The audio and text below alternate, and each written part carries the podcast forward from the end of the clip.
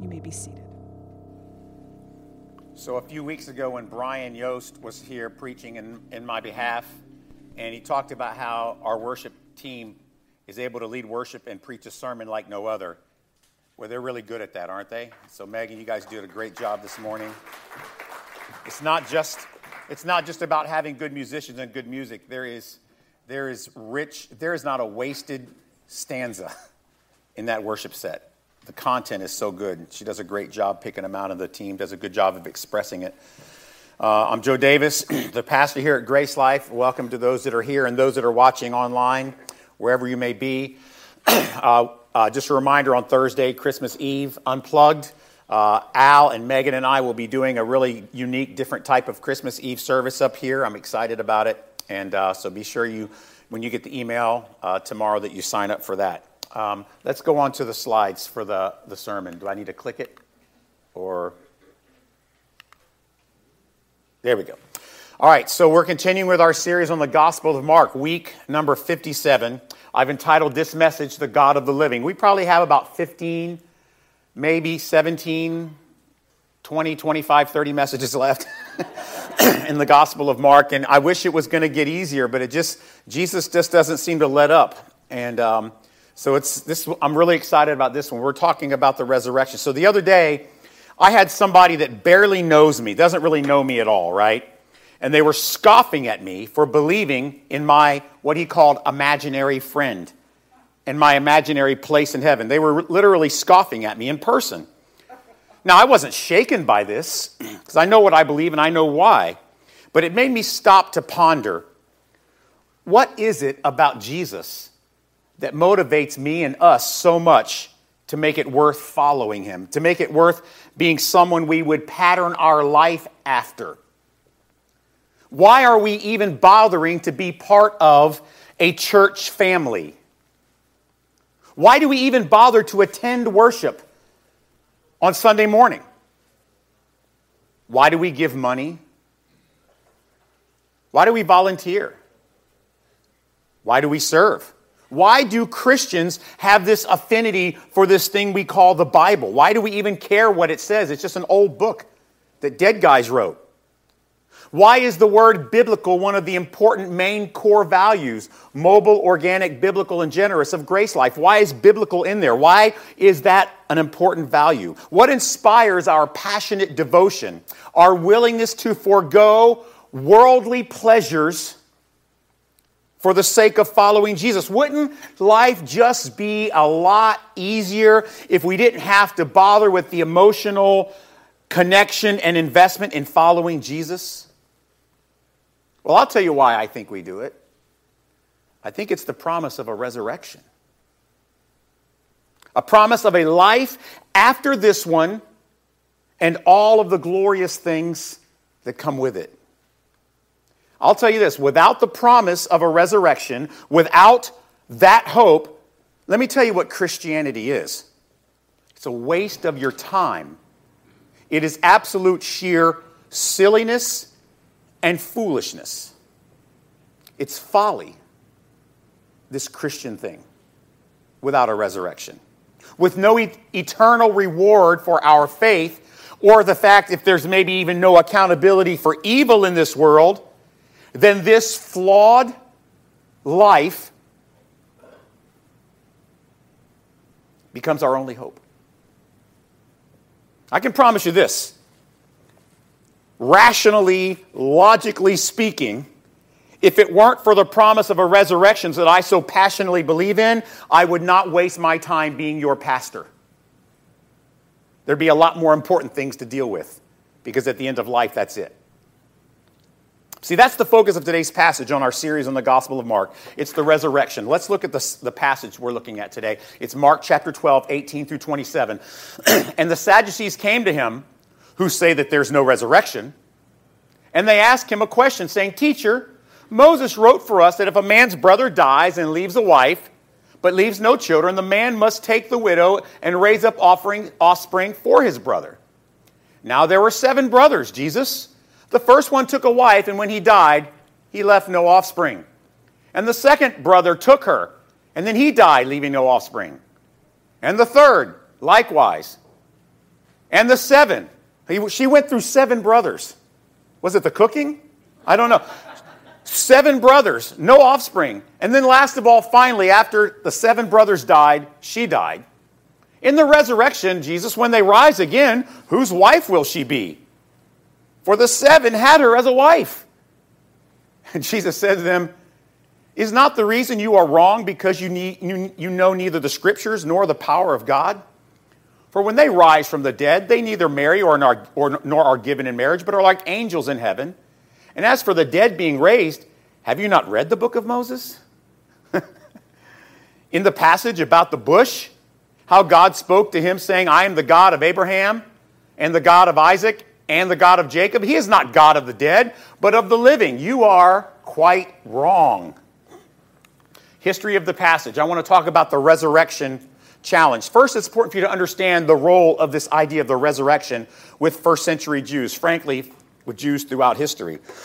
Historically, the resurrection was a core tenet of Judaism, going all the way back to Moses. As a matter of fact, it's much more so than it is today. Most people who follow Judaism don't really have a passion one way or the other about a resurrection. Some of them do, a lot of them don't believe in a resurrection at all. Now, many prophets spoke of a resurrection. As a matter of fact, it's all through the Old Testament. Virtually all major non biblical Jewish writings, like the Talmud, had significant references to this doctrine and idea of a resurrection. David wrote and spoke about a resurrection quite a bit throughout the Psalms. Matter of fact, on the story about uh, when he had an affair with, with Bathsheba and the child was born and then that child died, he says, I will see him again. There are poems and songs and stories throughout Jewish culture speaking about this personal resurrection, but they also believed in a national resurrection. See, the resurrection had two applications. They believed in the resurrection of Israel as a nation back to world dominance, back to world prominence. And during Jesus' life, the Pharisees, that group, were the defenders of this dual resurrection belief and they passionately embraced it and defended it and taught it. There was a flaw, however, in how they believed in the resurrection. They believed that once you were resurrected, life continued with all the good things you had in this life a marriage, riches, and all those things, plus a bunch of other good stuff. So they believed that life kind of continued as it is today. Then you have the Sadducees. We've talked a little bit about them. I'm going to go into more detail about who they are. See, the Pharisees were the majority among the people. but the Sadducees were actually the ruling majority in the Sanhedrin. Remember, we talked about who the Sanhedrin was last week, this, this group of elites that made all the decisions and led Israel. The Sadducees, they oversaw the priesthood in the temple. As a matter of fact, the high priest was a Sadducee. All the way down, they were all Sadducees, every priest. They actually ran the temple business. This secular group of people who did not believe in a resurrection, they are running the house of worship.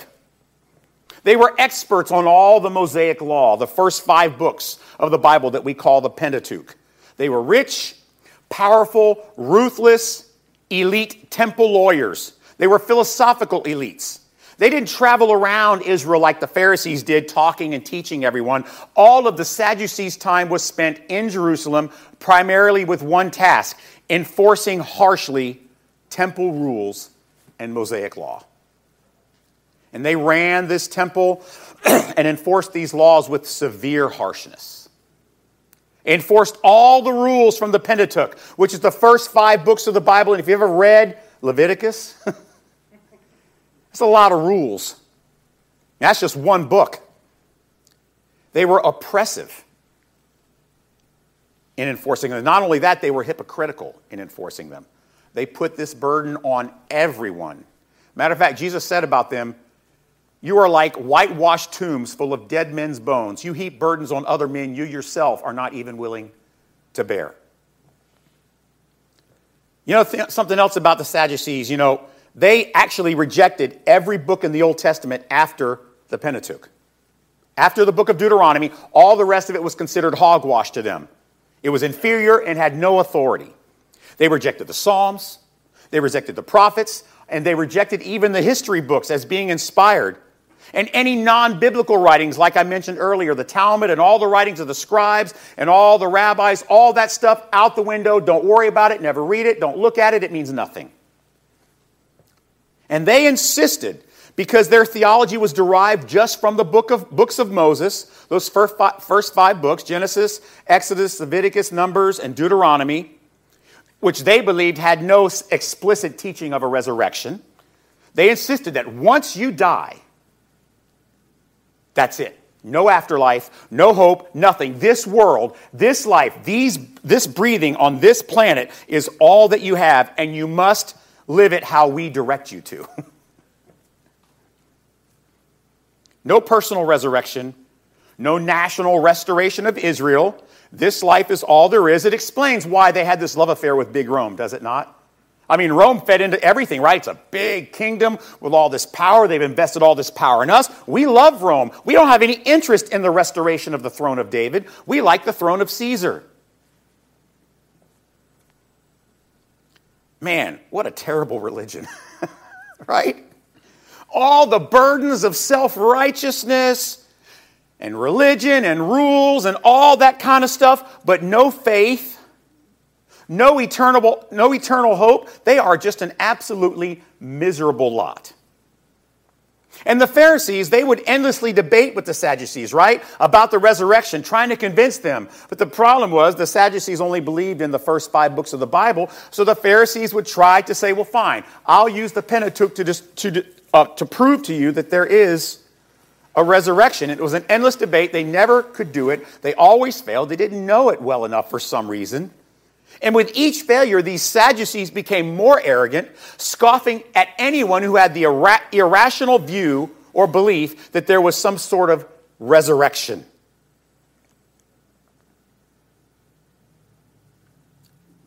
Which brings us to what I call the Black Widow. you know, you read this story with me, right? About is this woman like a serial killer or something? Like, who is she, right? What are the odds? The Sadducees the intellectual elites that they think they are, they have decided they are superior to the Pharisees who tried to use this thing about taxes to trap Jesus. By the way, this is all the same day. It's what we have called Confrontation Wednesday. It's the day before Maundy, Thursday. They're going to use their, their impeccable logic, their superior reasoning and philosophy to take Jesus down publicly, to make him look like a fool. See, Jesus taught the resurrection, so they assume that he kind of embraces the same flawed Pharisaical view about resurrection and the eternity of marriage and all those different types of things. And I sort of understand where the Sadducees would be thinking because I know many Christians today who believe things that are really foolish and irrational when it comes to facts. And it makes them look kind of silly. I'm not going to get in any of them, but about eight of them just went through my head, and I'm, but I'm not going to call them out. But when you don't know your scripture, you can believe some things that are kind of silly that the rest of the world will says, well, that's your Jesus. That's kind of stupid. So, what they will do instead is they use this hypothetical riddle to publicly expose Jesus' teachings on the resurrection as something that are absurd. They're foolish, they're illogical, they're irrational. This hypothetical of these seven brothers and one wife is based on this Jewish custom called levirate marriage. And it's described in there. If, you, if a man dies before he has any children, his brother would marry the widow, and they would have an heir to preserve the brother's line. The child was considered fully counted as the dead brother's heir. And they lay out this ridiculous seven dying brothers scenario. You know, if I were, you know, this woman's third or fourth brother, I'd be kind of watching my back, like, what's going on? I mean, she's really going through them quick. And Jesus, when she dies and is resurrected with her seven husbands, whose wife will she be? They think they've got him. See, Jesus, you believe this thing about the resurrection and the marriage, just like the Pharisees. It's really kind of silly, isn't it? Like, there's no, there's no solution to this problem we just posed you. Let's look at the spiritual part of this. What about God or Jesus? What does he do and why and how does he do it? Basically, I've titled this section, You're All Wrong. See, Jesus quickly establishes who the real intellectual elites are in this confrontation. And he says this Is not the reason you're wrong that you don't understand the scriptures or the power of God? I want you to focus in on the word that Jesus actually uses for wrong. It's a very powerful description of who these arrogant Sadducees really are. It's the Greek word planeo. It means to wander, to go astray from safety or truth or virtue. You know what English word we get from planeo? Planets. It means wandering heavenly bodies. He's saying, is it not true that your wandering logic is mistaken and all over the place because it's like you've never even read the books of Moses and you have no understanding of the power of God? You know what he's saying? You experts on the law, on the first five books, you're asking me this question. You are so you have wandered so far from the books of Moses, it's almost as if you've never even cracked it open to look at it. That's a pretty bold thing for Jesus to say and for everyone in the temple, right? There's still thousands of people there following him, listening to every word. They, they lay this trap, and he says, Guys, you've wandered so far away, it's like you don't even have a Bible. So, what he does is he begins to correct some errors. No, Jesus doesn't just correct the Sadducees. In one fell swoop, in one sentence, he also corrects the Pharisees, who had just taken their shot a few moments ago and failed. First, he addresses this idea of marriage in heaven. He says there is no need for marriage in heaven, there's no children to be born. No one's alone. We become singular spiritual beings with one singular focus. We are all together captivated by the glory and power and majesty of God, and that is our only desire, our only passion, our only focus. He says that's what the nature of the resurrection is. It's all about the God of the living and not about us. But then he brings us this idea of I am. Now, church, I want you to pay very close attention to what Jesus does with this. I love it. He references one of the most well known Moses stories, the burning bush, and he focuses on the words, I am. And here it is from Exodus 3 6. And he said, This is God talking in the book of Exodus I am the God of your father, the God of Abraham, the God of Isaac, and the God of Jacob. And Moses hid his face, for he was afraid to look at God. It's not, you know, Moses, I was the God of Abraham when he was alive, etc. Moses, Isaac, and Jacob. I was the God of all those guys when they were living. God of men, or, you know, men of God who are already dead. Jesus wasn't making some nostalgic claim of empty heritage or tradition.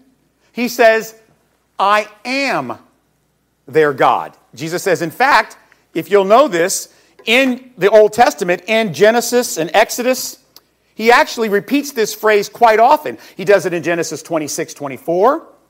He says the same thing in Genesis 28, 13. He does it four times in the book of Exodus alone, where God describes a present tense relationship with these beloved deceased patriarchs. He says, I am still their God. They are still worshiping me as their God. And in verse 27, he absolutely buries them. He says, He is not the God of the dead, but the God of the living. You are quite wandering. You are quite wrong. He calls them wandering twice. Remember what wrong means? I just shared with that the wandering mistakenly. He says, Your request, your question reveals to me this you are absolutely lost. It's brilliant because what Jesus does, he, he declares what good, Sadducees, is having a God who's only God of those who die and stay dead? What's the point? If there's no, no resurrection, if there's no eternal hope, what kind of feckless, empty God do you serve? No, no. God is the God of the living, not the dead. You are quite wrong. And what he has exposed is these guys are blind experts. It was all under their noses the whole time. Six times in the first two books. It's a total embarrassment. Both these groups are absolutely mortified in public. Two expert groups who historically obsess seemingly over every word in the scripture, yet somehow they miss something that seems to be so obvious, right? Jesus says, Oh, this is very simple, guys. There's no marriage in, in the resurrection, and in addition, I am the God of the living.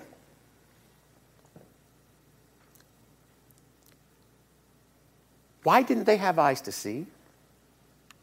Well, Matthew describes it when Jesus says this. At the time, Jesus declared, I thank you, Father, Lord of heaven and earth, that you have hidden, think about this, you have hidden these things from the wise and understanding and revealed them to little children. Little children is a picture of people who are cast offs in society. Wise and understanding would be people like the Pharisees and the Sadducees and the scribes. In three sentences, Jesus proves the resurrection from the Pentateuch. And he corrects bad theology in the Pharisees, and he embarrasses the Sadducees as being foolish. All of them are embarrassed. Think of the wasted centuries of expert debate, right, between the Pharisees and the Sadducees on this resurrection deal. God of those who are living proves that the resurrection from their Pentateuch is real. They were the ones who were the illogical, irrational fools. Imagine the people that are watching. Yeah, that's pretty simple. We can see it. How could these experts that we have been under oppression to for so long miss this? Jesus made it pretty clear. These guys are the experts. They don't seem to know much of anything. The expert Pharisees who believed in a resurrection but had it all wrong at its core, they were wanderers.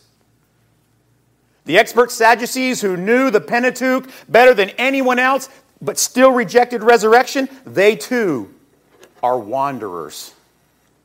Let's look at the personal. What about us? What do we do and why and how do we do it? I want to talk about this question I'm asking Where's our hope? This was the Sunday sermon preview this week. I wrote it. Uh, I'll be honest with you, I wrote the first one at like 5:15 a.m. on Friday, and it was really bad. It was really not good, so I asked Megan to help me rewrite it. This is what we came up with. The promise of a resurrection births a life of hope, far superior to the alternative, which is an empty secular pursuit that ends with an eternal eclipse.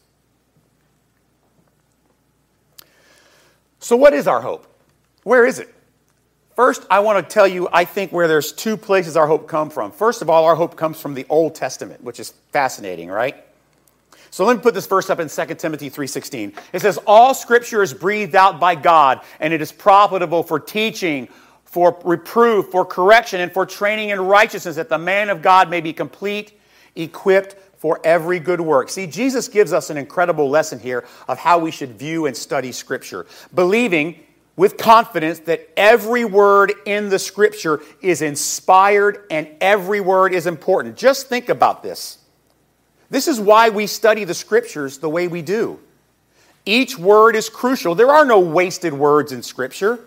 What Jesus does in pointing out I am reminds me just how stunning the scriptures are in their infinite miraculous detail. The difference the word I am versus I was makes in Genesis and for all the rest of the scripture is foundational, it's crucial, it's transcendent. It's so simple, right? I am the God of these men who have died. Yet it's so profound. Isn't that the beauty of our scriptures? Isn't that why we love them and adore them? Isn't that why we are constantly, in our own personal reading, amazed by them? Wow, I never saw that before. How did I miss that? Oh my goodness, that's so rich, that's so deep. Yet, like Sadducees, there are actually Christians today who view the Old Testament as irrelevant. We have the New Testament. We don't need to teach the Old Testament anymore. A guy named Andy Stanley actually does this. He says we don't need to teach from the Old Testament. Today's story, today's New Testament makes the Old Testament look irrelevant. Well, that's foolish. The resurrection may seem like it is actually a New Testament theology, right? But according to Jesus, who was teaching from where? the first five books of the Bible, it is an Old Testament theology of hope. You know, when Paul preached the gospel and he preached the resurrection, he never once preached from the New Testament. You know why? It wasn't written yet. All he had to preach from was the Old Testament, and he was perfectly armed with truth, and he was perfectly content in preaching from the Old Testament, quoting the prophets, quoting Moses, the Psalms. I will tell you, as Christians, we have every reason to have hope in and cherish the Old Testament. We don't run from it. We're not intimidated by it. We hold the Old Testament as a treasure trove of incredible truths that we desperately need to understand today. So that's our first source of hope is the scriptures, particularly the Old Testament. The second hope is the resurrection hope. Look at this verse in 1 Corinthians 15, 9, 15 19. If in Christ we have hope in this life only, we of all people are most to be pitied. That's what Paul says. He says, if you have a Christianity that doesn't embrace the resurrection, you're a pathetic waste of time. See, church, why is the resurrection so critical? Well, according to Paul, what's the point of following Jesus if there's no resurrection? I'll tell you, nothing. There is no point. Christianity becomes a life of pointless misery, a big waste of time, a life to be pitied, as Paul says. In other words, our faith would be the most pointless, hopeless, fraudulent pursuit in all the world without a resurrection. There would be no reason for us to entertain it.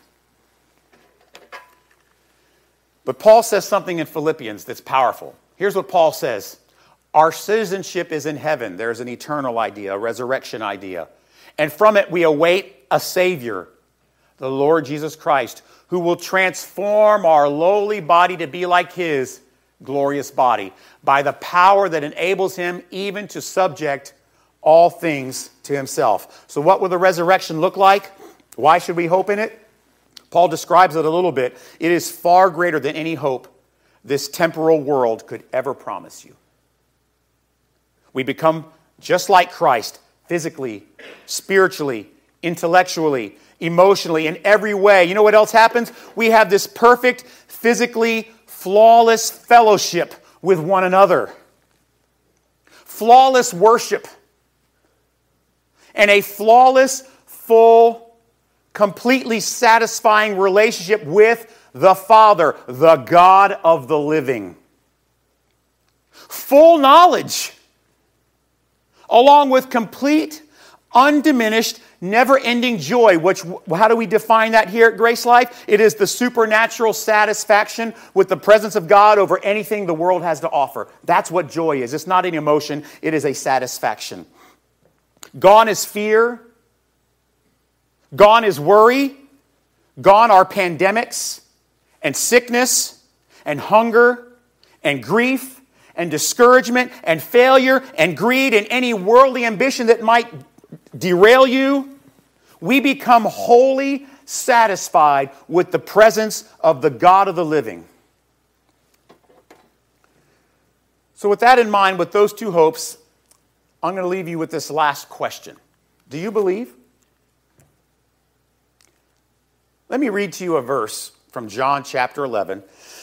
verse 25 and 26 to set it up so you know when, when this was. This was right at, at the grave of Lazarus, right before Jesus resurrected Lazarus and, and took him from death to life. And he's talking to Martha there, and he says, Jesus said to her, I am the resurrection and the life. Whoever believes in me, though he die, yet shall he live. And everyone who believes or lives and believes in me shall never die. Then he asks her a question Do you believe this? I'm asking you this question. you see, living with anticipation of a resurrection, knowing this life isn't all there is, that is, church, the core of our hope. That's the whole point. That's why Jesus says to Martha, I am the resurrection and the life. Right at Lazarus' grave, right before he resurrected Lazarus, he says, Martha, this is who I am. Do you believe it? For us, if you're here, if the answer is no, why are you even bothering following God at all? If he's not the God of the living, I'm going to tell you don't waste your time. He isn't merely Jesus, this guy we talk about a lot in the Gospel of Mark, he isn't merely a personification of some philosophy. He's not just some ancient teacher of moral principles and social justice. He's so much more than that. That's why he said he is the resurrection and the life. He says, I am the only path to the God of the living. The only escape from the end result of every hope and comfort and promise that this world offers you, the only escape is the eternal eclipse of the grave. That's the only resolution you have to look forward to in this world. Are you like the Sadducees? Or have you been given eyes to see the glory of this promise throughout the scriptures? So, my question for you is the same one that Jesus had for Martha at Lazarus' grave. Do you believe this? Church, do you believe that Jesus is the resurrection? Is that your hope? Is that the reason why you follow him and are obedient to him and tell others about him and are a part of his church and his kingdom and his family? Is that the reason? If it's not, what's the point? That is what sets us apart. We believe that Jesus is the way, the truth, the life, and the resurrection. Whoever believes in him, though he die, yet shall he live. And everyone who lives and believes in me shall never die. Do you believe this? Heavenly Father, we confess to you that we often get very distracted by the promises this world makes promises for hope, but rationally, logically speaking, we know that all those promises end the same way. But yet, your promise, if we have been given the gift of faith and the ability to believe in it, promises us that we shall never die. Lord, we confess to you that sometimes we follow you without our focus being on the resurrection. Lord, help us today to refocus our efforts, refocus our motivation, refocus why we want to follow you. It's because we have a hope in a life that is to come. Any other life, any other belief makes following you pointless. Because we believe you are the resurrection and the life. In Jesus' name, amen. Guys, that was week 57. Next week, we've got some more coming. Uh, don't forget, Thursday, we're going to be here for Christmas Eve Unplugged. I'm really looking forward to it. It's a good family friendly service, so make sure you sign up for that. Uh, we love you guys. Thanks for being here. Thanks for watching online. If you need anything, please let us know.